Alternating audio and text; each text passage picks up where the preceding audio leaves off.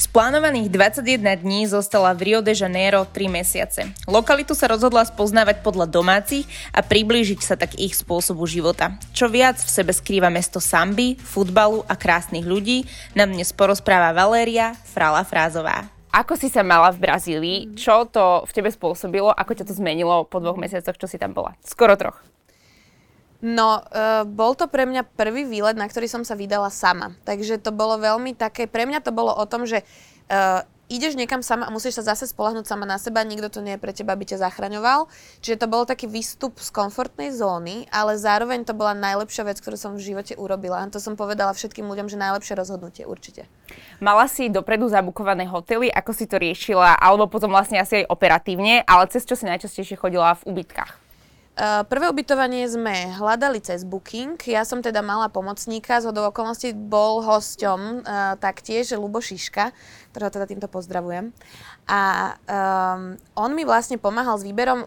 Pôvodný plán bojový bol taký, že chcel, aby na týždeň som mala teda nejaký komfort, že prídem unavená po tom lete a potrebujem si proste oddychnúť a že nech to je proste super ubytko. A že už keď tam budem taká trošku zorientovaná, viem si tam už osobne ísť pobehať byty, viem si dohodnúť lepšiu cenu. Čiže uh, prvé, prvý kontakt s Brazíliou bol cez ten booking. Našli sme tam nakoniec, našli sme ich aj cez Airbnb. Uh, takže bolo to v takom apartmanovom dome. A potom som veľmi freestylovala, lebo tým, že sa blížilo obdobie karnevalu, tak tam lietali ceny. Čiže uh, v podstate to, naj, to prvé ubytovanie som mala také, že najlacnejšie, už potom sa tam tie ceny trošku zdvihli, ale vždy sa tam dalo nájsť to ubytovanie zhruba okolo tých 30 eur na noc. Tak to je celkom fajn, keďže sa bavíme proste o Rio de Janeiro. A plánovala si tam ísť teda iba na 21 dní. Kedy prišiel taký ten wow efekt, že ty kokšo, tak toto mesto milujem a chcem tu proste zostať dlho? Myslím si, že po tom prvom týždni, že ja som naozaj to odchádzala s tým, že tam budem tie tri týždne, vrátim sa, ja som sa mala ešte vrátiť, že 14. februára som mala naspäť letenku, tak si hovorím, že čo to je za super nápad, že na Valentína budem sa vrácať domov, že fajn. A, a po tom prvom týždni som pochopila, že tie tri týždne tam vôbec nestačia, že ja tam proste potrebujem zostať dlhšie. A čo si tam vlastne robila tie prvé, ten prvý týždeň, hej, že išla si hneď nejaké pamiatky, alebo čím si sa nechala unášať? No, uh, ja som typ človeka, ktorý nie je úplne zažeratý do takých tých typických turistických vecí. Že ja keď niekam cestujem, snažím sa to mesto spoznavať ako lokálny človek. Takže som sa snažila tam hľadať také cestičky, ako sa dostať k tým lokálnym ľuďom, ktorí mi potom poradia z tej svojej perspektívy nejaké veci. Uh, ale tým, že som predpokladala, že po troch týždňoch odchádzam, tak som mala ten prvý týždeň tak nafulovaný, že ja som proste išla úplne bomby. Uh, ja si pamätám, že som prišla, vlastne ten taký nejaký prvý deň bolo pred víkendom alebo počas víkendu a hneď v podstate v prvých dvoch dňoch som išla, že favela, ranný výstup na horu o 4 ráno, čo tam proste bol taký hike turistický uh, a takéto veci. A to bolo pre mňa, že ja som tam nasadila tú latku hrozne vysoko. Ale potom som vnímala to, že keď spomalíš a už tam v podstate žiješ ten život ako niekto, kto tam teda zostáva 1, 2, 3 mesiace, čo som vtedy ešte nevedela, že tam tak dlho budem, tak už si potom začneš užívať ten čas ako niekto, kto tam naozaj býva, že ako ten obyvateľ toho mesta. A kedy si začala spoznávať tých lokálcov, vlastne tých priateľov, ktorých si tam akože urobila vlastne a máš aj teraz naďalej, že bolo to hneď prvý deň a začali sa ti tam ľudia prihovárať, alebo proste bolo to také, že ahojte, že ja som teda tu a chcem sa kamošiť. A zabávajte, no. Uh, myslím si, že uh, bol to taký mix, že jednak si v cudzom meste, zapínaš Tinder, lebo je to najjednoduchšia cesta, ako sa dostať k cudzím ľuďom. Žijeme bohužiaľ v takej dobe, že ten mobil uh, takto funguje. Uh, ja som tam nastavila ten filter, aby mi to vyhadzovalo aj ženy, aj mužov. Hovorím si, že keď sa mečneme s nejakou ženou, tak jej vysvetlím, že hľadám nejaké kamošky, že som v cudzom meste. Uh, a tí muži boli takí, že vedela som, že tak e, niektorí budú, že možno dobré rande a niektorí budú možno takí, že kamoši. A to sa mi tam aj presne stalo, že môj prvý Tinder date bol teda, že vôbec žiadna chémia, absolútne tam nepreskočila iskra. Ale ani z jednej, človek... ani z druhej strany, či nevieš od neho? Myslím si, že z tej jednej strany preskočila, ale ja som teda veľmi jasne vysvetlila, že uh, som teda na spoznávacom výlete a že nemám úplne až také, že chuť randičkovať sa tam. A to bol môj najlepší kamoš v tej Brazílii. Že my, on to nakoniec tak akože prekonal, že OK, nič sa tam nebude diať vzťahovanie sexuálne. A my sme do posledného dňa tej dovolenky sa takže raz za 2-3 dní videli, už mi potom rozprával on o svojich rande, boli sme dokonca spolu na týždeň a pol cestovať, že sme išli na sever, že naozaj toto bol jeden asi z dvoch takých mojich najbližších ľudí, ktorými z tej Brazília, z toho výletu spravili úplne taký, že nový level dovolenky, pretože tým, že bol Brazílčan, tak uh, tam mal presne také tie lokálne typy, ktoré som potrebovala. Čiže toto bol jeden spôsob a druhý spôsob bol, uh, že v podstate tí ľudia sa ti tam prihovárajú. Kdekoľvek si, či si na pláži, či si v kaviarni, v bare, v meste na party, tam niekto chytí tvoj očný kontakt a okamžite ide za tebou. Tam neexistuje takéto, že tu pozeráš po niekom v bare v Bratislave a ani sa celý večer neporozprávate. Tam je to naozaj tak, že ak si niekomu sympatický, sympatická, kľudne aj ženám, žena za tebou príde, pochváliť ti outfit, povie ti, že strašne sa jej to páči, začnete sa rozprávať a oni sa veľmi tešili, ak už vedeli po anglicky, tak sa tešili, uh-huh. že si môžu tú angličtinu trénovať. Takže e, to zoznamovanie tam, že bolo absolútne jednoduché. Ale asi si si musela aj dávať pozor, že mm, na to, že akí tu ľudia sú, vie, že ako si fungovala v tou intuíciou, že keď si mala proste pocit, že uh, OK, si fajn, ale že niečo mi na tebe nesedí, tak si akože ukončila tie rozhovory, lebo však predsa len je tam proste 7 miliónov ľudí a teraz asi každý deň je úplne kamarátsky. No, stalo sa mi to dokonca aj na jednom rande a, a ono je to strašne zaujímavé, že keď človek je tak, ja som veľmi citlivá na takéto veci, že nejaké energia, nejaké proste, že čo ten človek vyžaruje. Ja som pred tým rande mala hroznú úzkosť, takú zvláštnu uh, v bruchu, že som cítila, že niečo je také off a nevedela som to vôbec pomenovať a nevedela som ani, že to je kvôli nemu. A to rande sa tak vyvrbilo veľmi zvláštne, bol taký trochu až že násilnícky typ by som to nazvala, takže to skončilo tým, že som sa teda volala Uber, našťastie to nezašlo nejakam úplne ďaleko, že by sa tam niečo udialo, ale naozaj to bolo pre mňa len o tom, že počúvať sa, že ak som tam naprvu z niekoho mala, že nie je dobrý pocit, tak som to už neťahala do ďalšieho rozhovoru, alebo som sa proste ospravedlnila, že vieš čo, musím ísť niekam, mám iný program a veľmi som to riešila tak pocit pocitovo všetko. keď si tam hovorila o tých očných kontaktoch na uliciach, tak sú tam akože pre teba krásni muži, aj ženy, alebo ako by si opísala populáciu a tých vlastne možno aj uh, pristahovalcov? No, sú tam, že nádherní ľudia. Že ja som prvé dni na pláži a ja som ani nepozerala po mužoch. Tie ženy, to bolo pre mňa absolútne nádherné vlasy, obrovské, kučeravé, krásne také postavy, že nechápeš tú genetiku. Hey. Že proste takýto pásik, zadok, také tie, že brazilské zadky, čo sa hovorí, tak to tam to je absolútne iný rozmer som tam dostala. Uh, ale oni naozaj sú veľmi, veľmi takí, um, že si potrpia na to, aby dobre vyzerali mm-hmm. a mhm. strašne veľa času venujú tým svojim telám. A bolo mi povedané od veľa domácich, že uh, plastická chirurgia je tam, že to ide jak na bežiacom páse. Čiže oni veľmi veľa krát, ty si aj myslíš, že niekto má ten zadok, že prirodzený a je to teda akože výsledkom nejakých takýchto zlepšovacích zákrokov. Takže nevieš niekedy ani úplne povedať, že či to, akože to, toto urobila príroda, alebo tomu niekto dopomohol. Ale teda tí ľudia tam boli, že nádherní a tí muži tam boli, že absolútne moje typy. Čiže ja teraz sa vyrovnávam s tým, že som vlastne zistila, že mne sa nepáčia slovanskí muži. Že ja som bola teraz ešte posledný víkend v Prahe, potom čo som sa vrátila a pozeráš sa na tých ľudí na ulici a akože vidíš, že sú tí ľudia pekní, svojím spôsobom, ale že nemáš tam takéto, že wow, ty by si mohol byť otec mojich detí. No. A to znamená, že tí chlapi boli aj takí, akože ja si ich predstavujem tak ako, že proste, že hneď čarmantní, že sú mhm. krásne, vedia rozprávať, sú voňaví, asi ak sa o, o seba starajú, tak proste sú aj vypracovaní. Je toto správna mienka o Brazílčanoch a o takýchto latinomužoch? Uh, sú veľmi takí passionate, taký vášnivý. Uh-huh, uh-huh, uh, ja sa ospravedlňujem, že tu budem takto hádzať anglické výrazy, ale som tam rozprávala celý čas vlastne anglicky, tak sa tak do toho dostávam naspäť. Veľmi charizmatický je okolo nich taká živelnosť, čo mne sa strašne páči. Uh, problém je, že málo z nich hovorí po anglicky. Takže sa mi stalo, že teda absolútne, mali sme lásku na prvý pohľad, nazvem to takto, lebo to bolo pre mňa, že taký moment, ktorý som v živote nezažila, bolo to obojstranné, uh, strávili sme 7 hodín na rande s Google Translateom. Bolo to, že veľmi vyčerpávajúce, pretože uh, snažíš sa niečo aj tomu človeku povedať, ale vlastne si to píšete.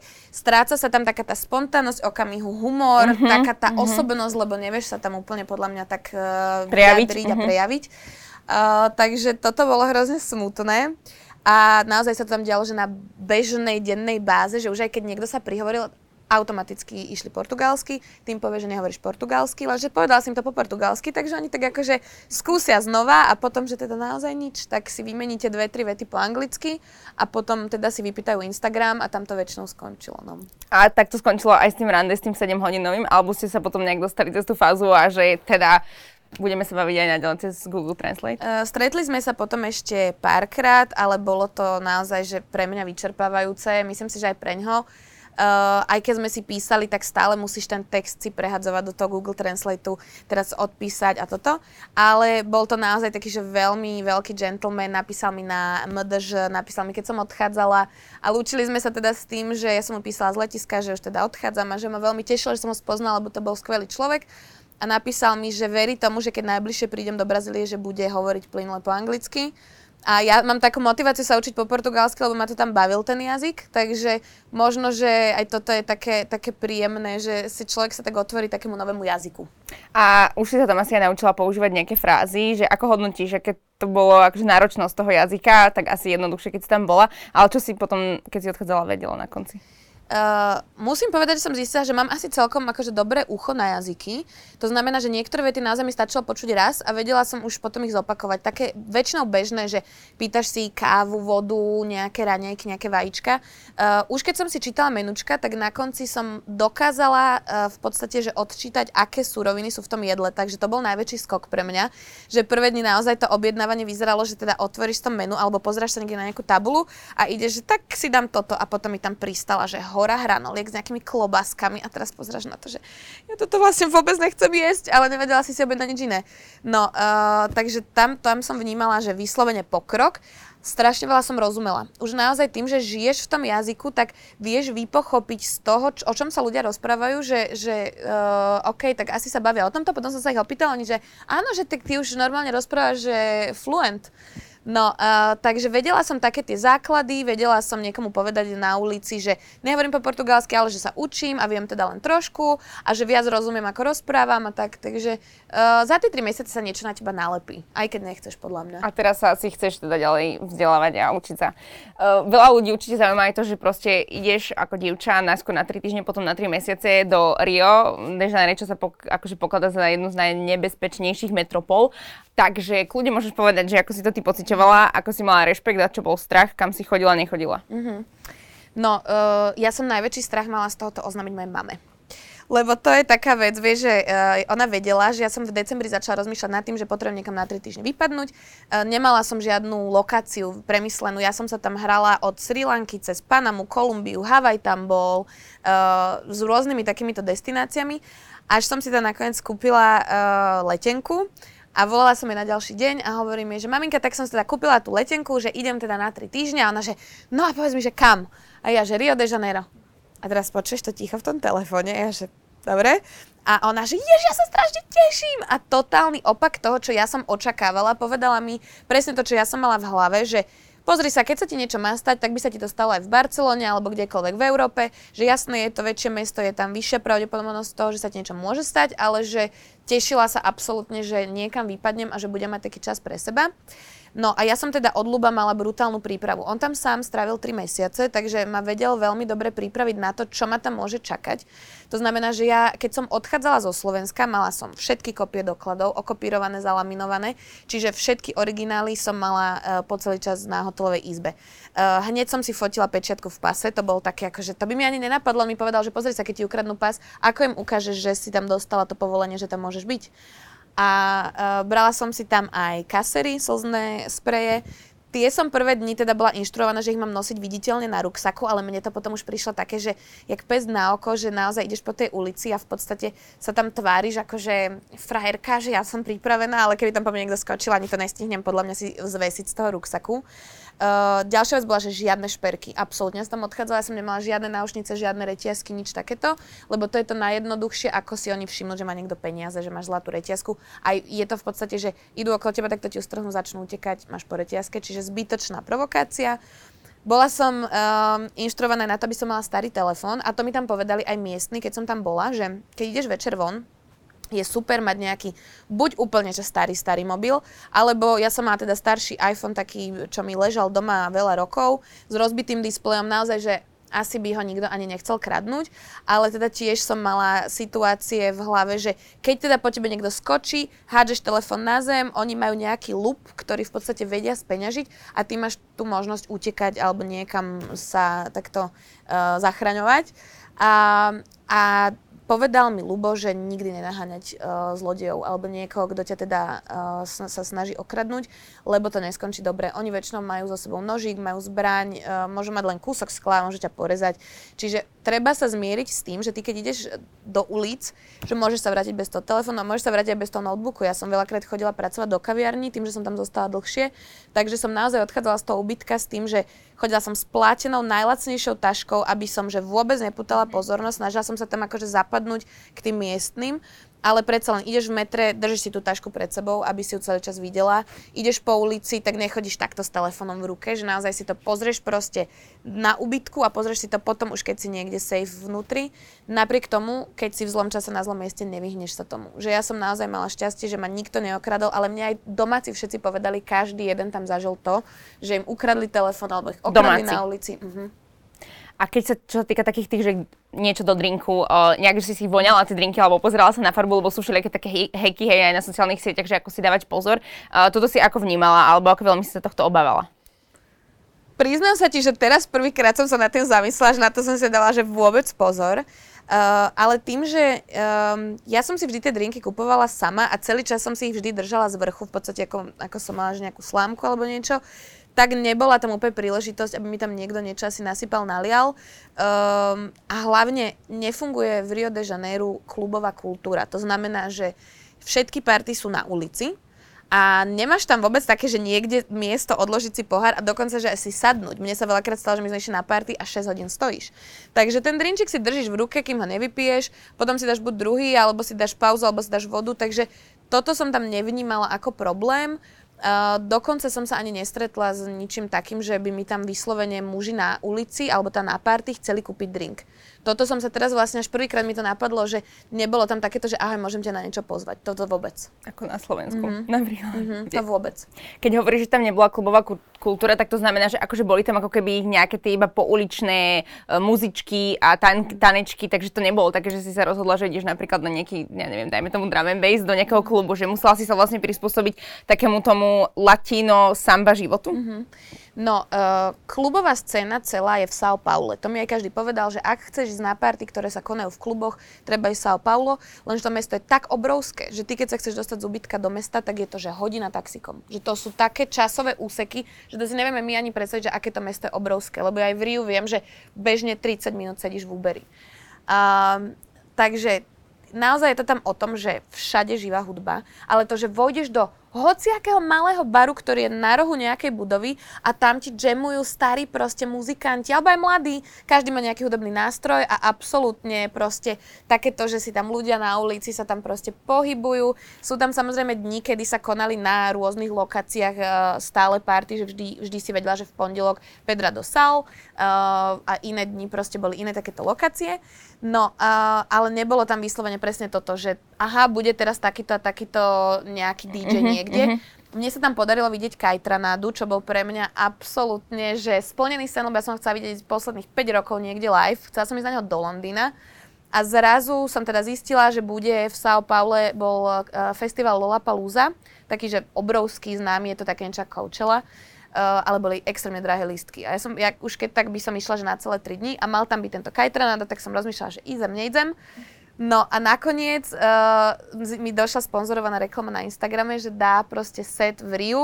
Najšťastnejšia na svete som bola, lebo to už bol, že posledný týždeň, čo som tam mala byť a zrazu po dvoch, troch mesiacoch, čo tam si, máš že inú hudbu, ako je samba. Takže ja som bola, že najradšej na svete, že toto bola pre mňa taká čerešnička, že aj DJ, ktorí tam hrali, tak naozaj hrali proste hip-hop, R&B, takúto hudbu, ktorú ja mám rada. Čiže toto bolo pre mňa také, také, také hudobne. Bodka, že, akože. Že, uh-huh. uh-huh. A on bol teda tiež vonku, keď hovoríš, že to sa konalo niekde, že dajme tomu na pláži, alebo to bolo proste v nejakej, uh, na nejakom amfiteatri? Uh, majú tam takéto kvázi koncertné sály, to nazvem, také, také miesta, že uh, toto bolo vonku, to znamená, volalo sa to, že Circo Voador a je to v podstate že taká, taký okrúhlý priestor, ale je to celé stále, že pršalo v ten deň, tak oni na to natiahli takú plachtu, ale bolo to, že v podstate na ulici. Um, a boli tam rôzne takéto koncerty. Ja som dokonca sa tam dostala, to bol môj prvý týždeň v Riu. Uh, tam ma zobral práve ten môj prvý Tinder date. Uh, išli sme tam na takých v podstate, ja by som to nazvala, že ako sú napríklad uh, taký OG českého nejakého repu a hiphopu PSH, tak v podstate takáto, takáto formácia mužov zo Sao Paula z favely, úplne, že takí, takí ghetto repery, tak uh, to sme boli prvý týždeň a bol to úplne, že to bol môj prvý koncert po covide, takže ja som tam bola zrazu, že čo sa deje, že my sme na koncerte, kde je proste niekoľko tisíc ľudí, že wow, a tam asi rúška a obmedzenia, akože už keď hovoríš o takejto naozaj hudbe všade a ľuďoch všade, tak už tam na to vlastne pozabudali. no ja keď teda... som prišla do Brazílie, ešte bola situácia taká, že uh, v taxikoch, v obchodoch a v MHDčke sa nosili rúška a veľmi vtipné bolo, že keď sa išlo na takéto koncerty do uzavretých nejakých uh, budov, tak na ten vstup si to rúško musel mať aj kontrolovali COVID pas, ale ako náhle sme prešli dnu vnútri, nemal jediný človek rúško. Takže to bolo pre mňa, ani to tam nikto nekontroloval už ďalej. Čiže to bolo naozaj len taká akože formalita, že vstupuješ, tak, tak musíš mať to rúško a už sa tam potom na to zabudlo. A počas tých mesiacov, čo som tam bola, tak už pri odchode už boli zrušené aj tie pravidlá, že v taxiku a v obchode, že už naozaj nikto nikde nenosil rúška. Pred podcastom si teda ešte spomínala, že si sa dostala aj na party do favely, ak to mm-hmm. správne teda vysklonujem, ale že to nie je úplne také jednoduché, že si vlastne ťa nakontaktoval Petr z Travelistanu a že ste tam boli spoločne, takže kľudne môžeš povedať, že aký to bol zážitok, mm-hmm. či tá favela sama o sebe nie je nejaká nebezpečná, alebo ako si sa tam cítila mm-hmm. a že aké to bolo? No, uh, mne sa páči, že mne sa tam diali takto samé tie veci, že ja som vyslovene tam ani, že nevyhľadávala, že mala som to napísané na zozname, mala som taký zoznam veci, ktoré by som tam chcela vidieť, vyskúšať, urobiť a napríklad mal som tam, že chcem ísť na futbal na Marakaniu, keďže to bolo také, že si v Riu, obrovský futbalový štadión, nie som nejaký super futbalový fanúšik, ale je to vec, že už keď si tam chceš to zažiť. A takto isto som tam mala ten napísaný Baile Funk, Uh, napísal mi to aj chalan, v podstate uh, kamarát DJ, ktorý hráva, že nemôžem sa vrátiť ja z Brazílie bez toho, aby som nezažila baile funk. A oni o týchto party skolujú rôzne všelijaké také uh, príbehy aj u domácich, že tam sa proste v nejakom čase treba zbaliť a odísť, lebo všetci tí ľudia, ktorí sú tam, ktorí majú zbranie, proste začnú v nejakom bode strieľať a začne sa tam, vždy sa tam strhne a je tam nejaký problém. Uh, no a Taká časovaná sme, bomba proste. Taká časovaná tam. bomba, pretože tie favely sú v podstate, to je najchudobnejšia časť uh, mesta. Tých faviel je len v samotnom Riu vyše tisíc, ak si to dobre pamätám, že to bolo aj vyššie číslo. Uh, a sú to systematicky zanedbávané časti mesta, to znamená, že vláda sa tam absolútne nezaujíma o tých ľudí, uh, ktorí žijú na hranici chudoby.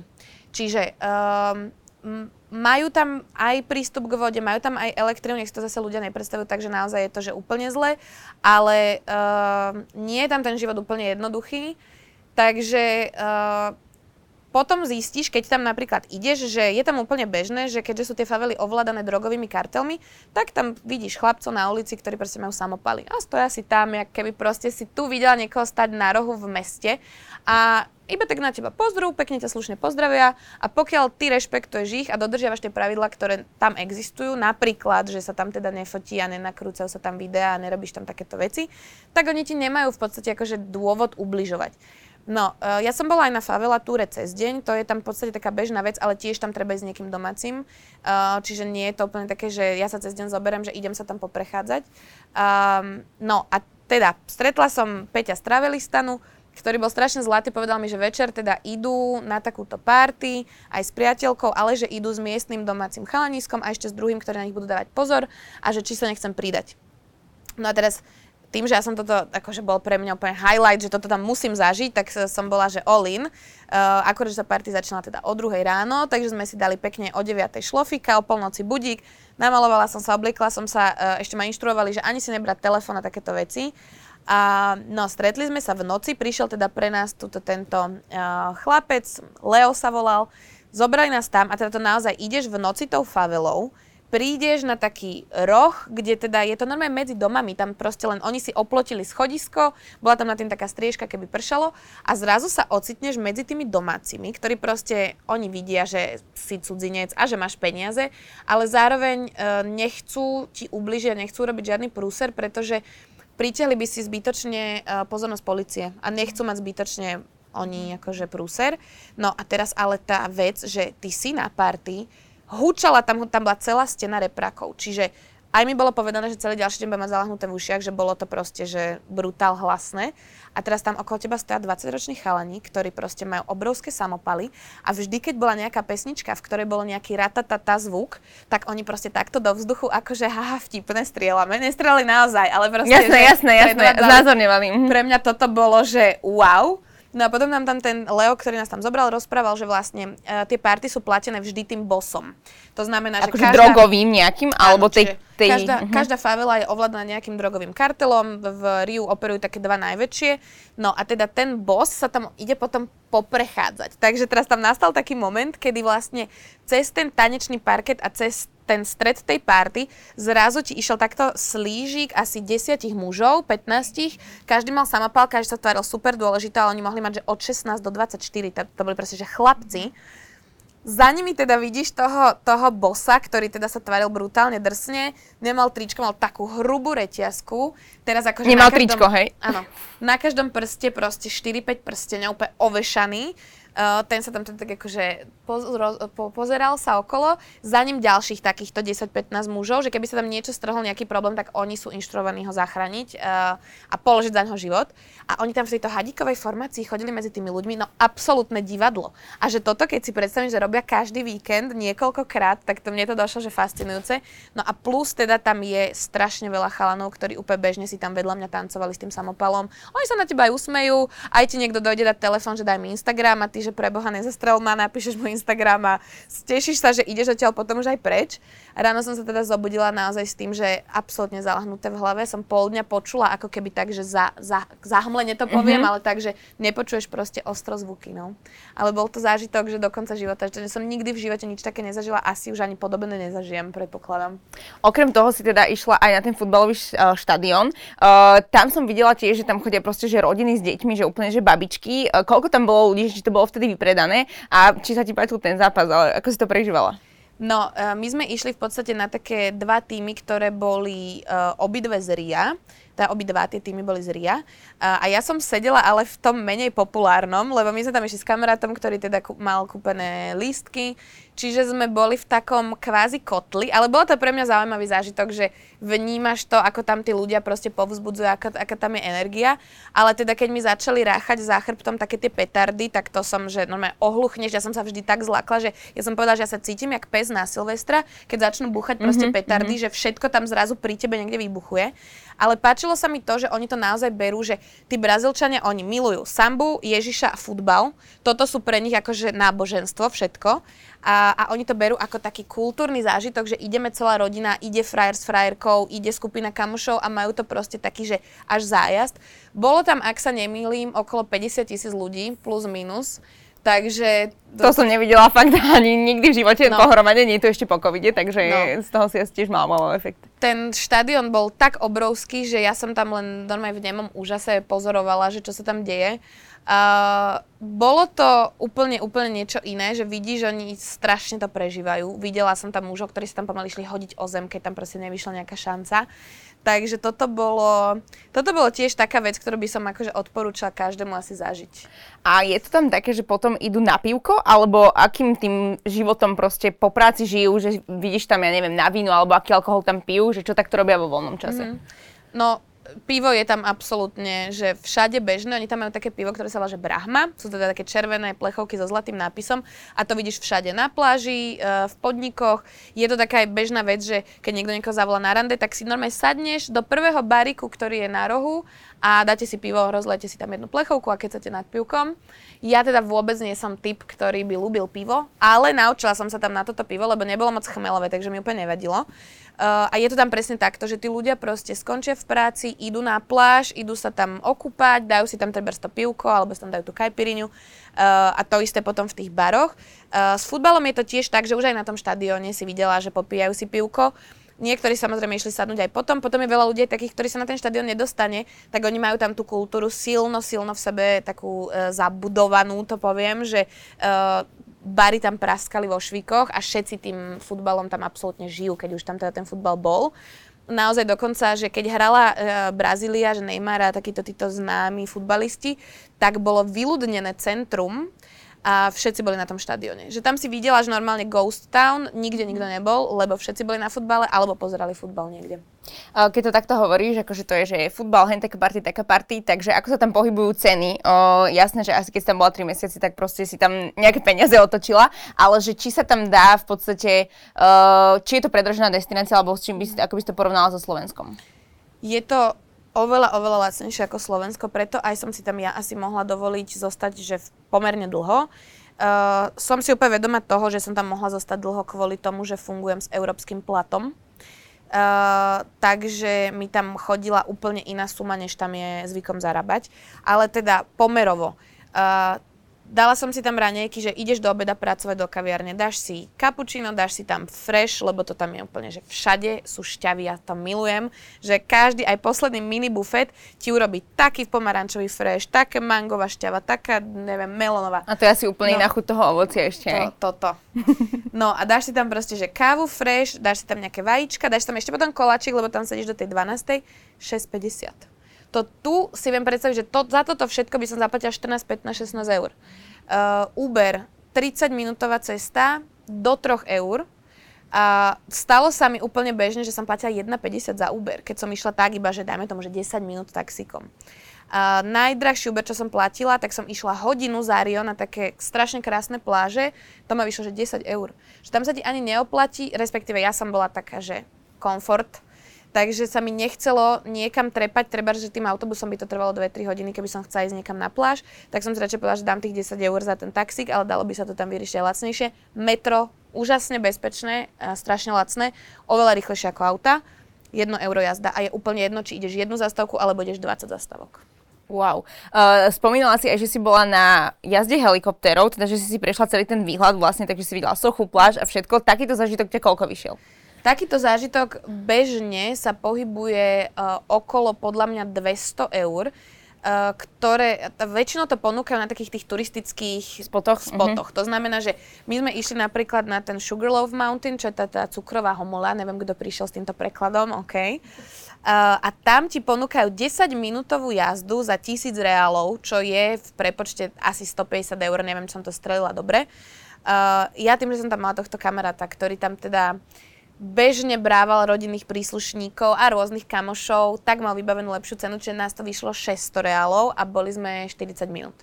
Čiže to vyšlo okolo 100 eur, čo naozaj bola pre mňa taká suma, že som si povedala, že kedy, keď nie teraz, že naozaj, som, ja som v živote neletela asi helikopterov a ani som nepredpokladala, že toto zažijem v Riu, ale keď prišla tá možnosť, že sme si mohli vybrať čas, ja, že golden hour, ideme mm-hmm. na proste západ slnka, tak to bolo pre mňa taký zážitok, že by som to určite hodnotila, že v top takých tých platených zážitkoch. Že to, čo si tam vieš kúpiť, určite.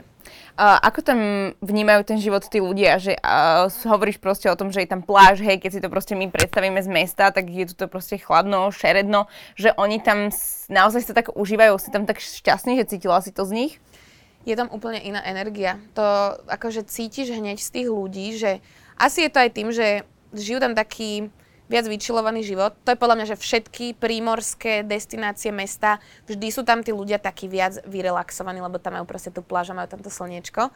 Ale mne to tam, najviac, čo mi tam išlo z tých ľudí, bolo, že oni možno ani nemajú tak veľa peňazí a možno aj majú o mnoho zložitejší ten život a tú situáciu, ale že dokážu ten život aj tak užívať a že sú strašne takí šťastní a žijú možno tak, že jednoduchšie, ale zároveň presne toto, že jednoduchšie znamená možno pre nich, že oveľa spokojnejšie.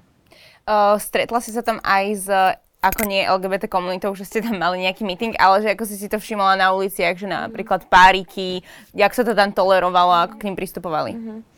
Uh, no, v Riu, čo som sa teda dozvedela, žije najväčšia LGBTQ plus komunita na svete. Uh, to znamená, že bolo tam úplne že bežné vidieť proste páry, či už ženy alebo mužov.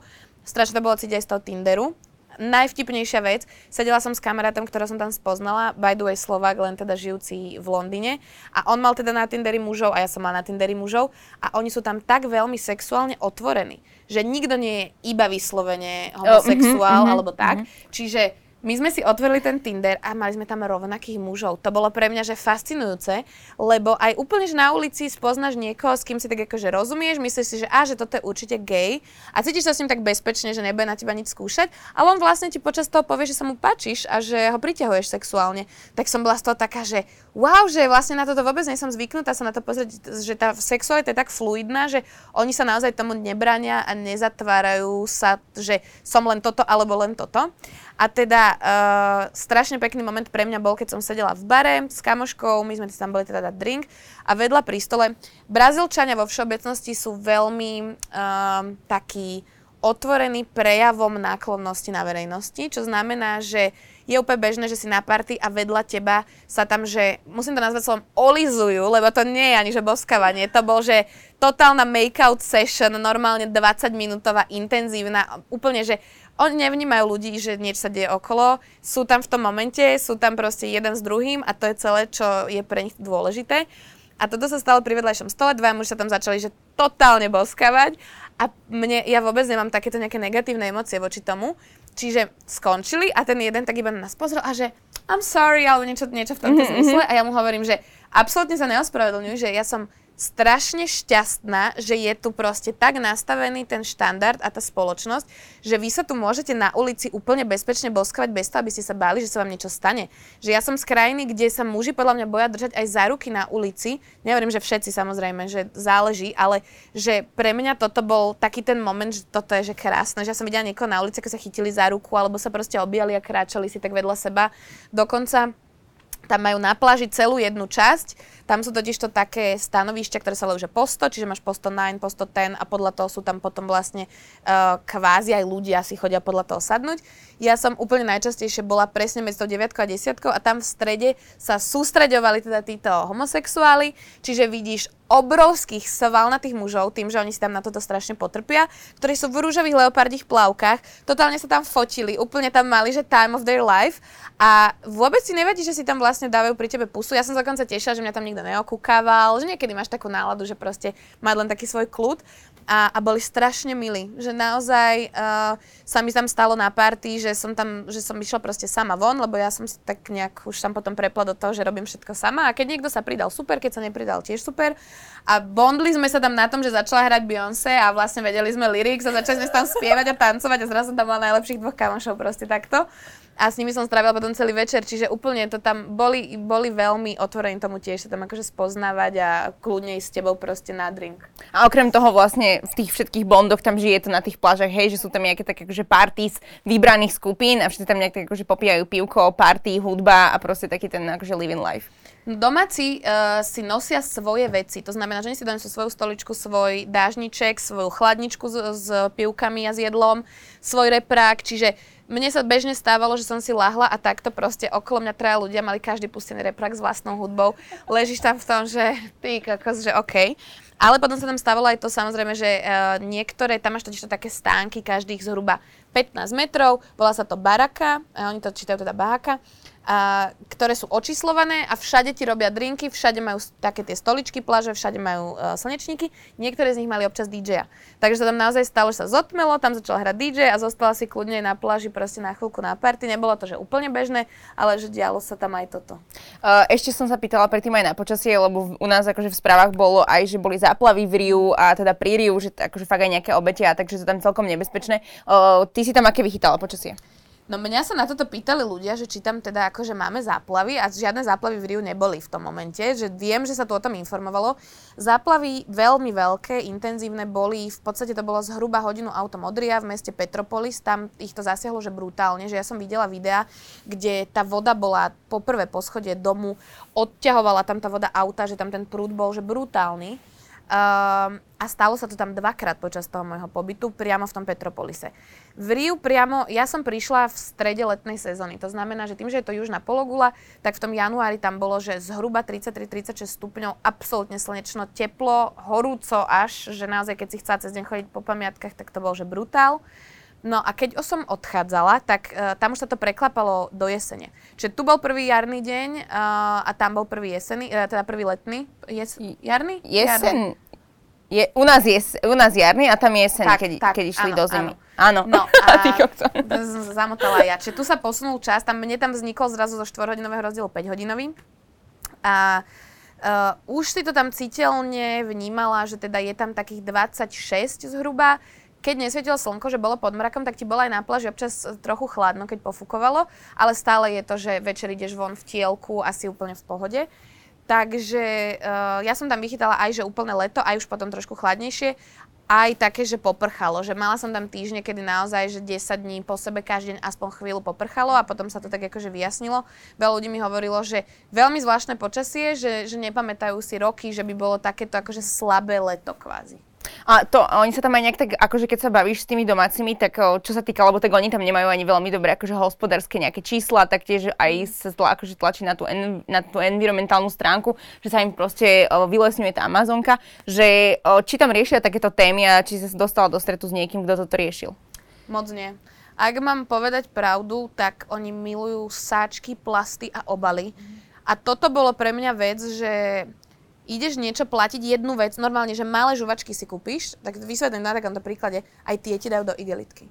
Že ja som veľakrát, zaprvé ja som chodila s takou plážovou taškou, takže väčšinou som si všetko dávala do tej plátenky, ale aj to, že kupuješ si naozaj, že jednu vodu alebo jeden fresh, ktorý chceš si piť po tej ceste, nepotrebuješ vôbec na tú tašku, oni ti to zabalia.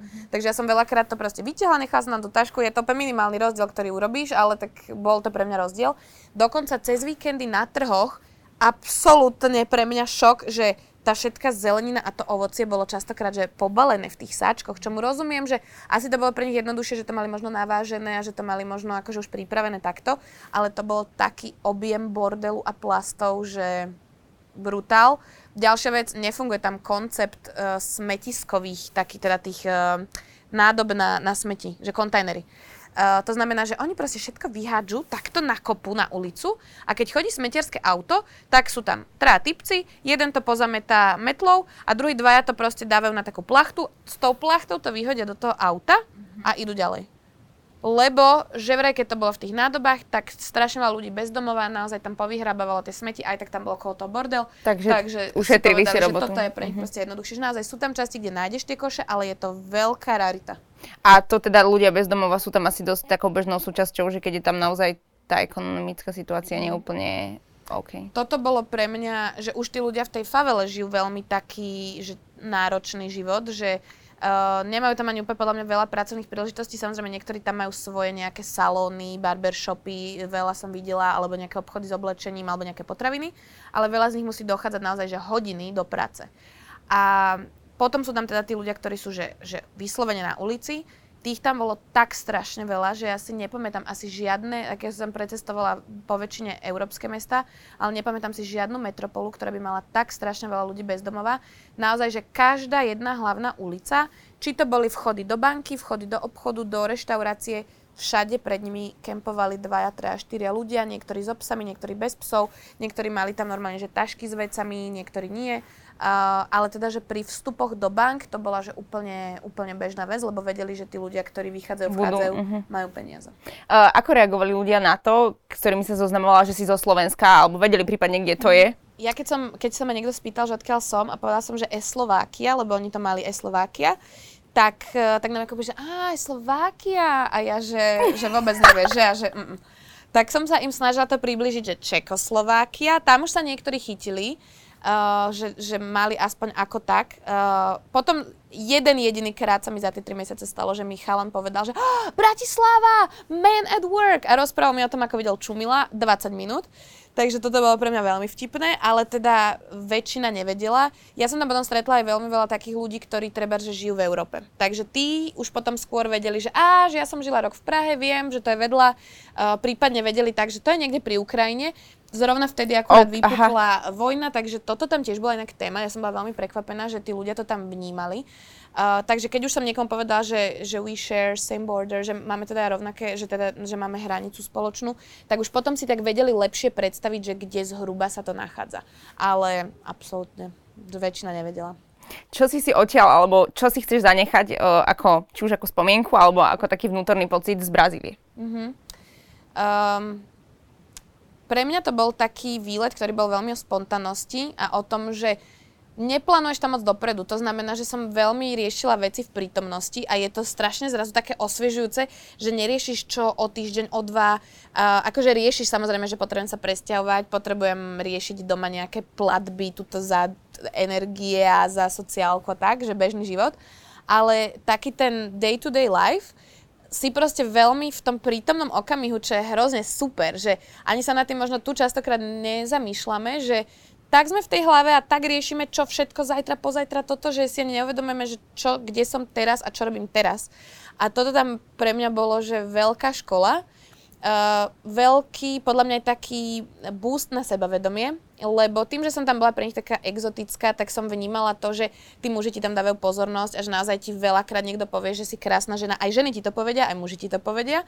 Takže som sa tam tak prinavrátila k tomu, že, á, že vlastne však ja sa cítim super, ja si to užívam, cítim sa dobre. uh, takže toto bola, toto bola tiež určite taká vec, že som tam nadobudla znova také sebavedomie, ktoré možno som predtým tak nejako sa mi vytratilo. Mm-hmm. A strašne by som chcela, aby sa tu ľudia otvárali tomu spoznávaniu sa ľudí a keď tomu budem ja môcť prispieť len tou svojou troškou, že sa niekomu prihovorím v kaviarni alebo že uh, sa s niekým len tak dám do reči alebo mu niečo pochválim, tak toto je taká vec, čo by som si chcela ponechať, že takú tú bezprostrednosť v tom živote a takéto, že užívam si to, čo je teraz a nes, nesnažím sa hľadať na všetkom problém.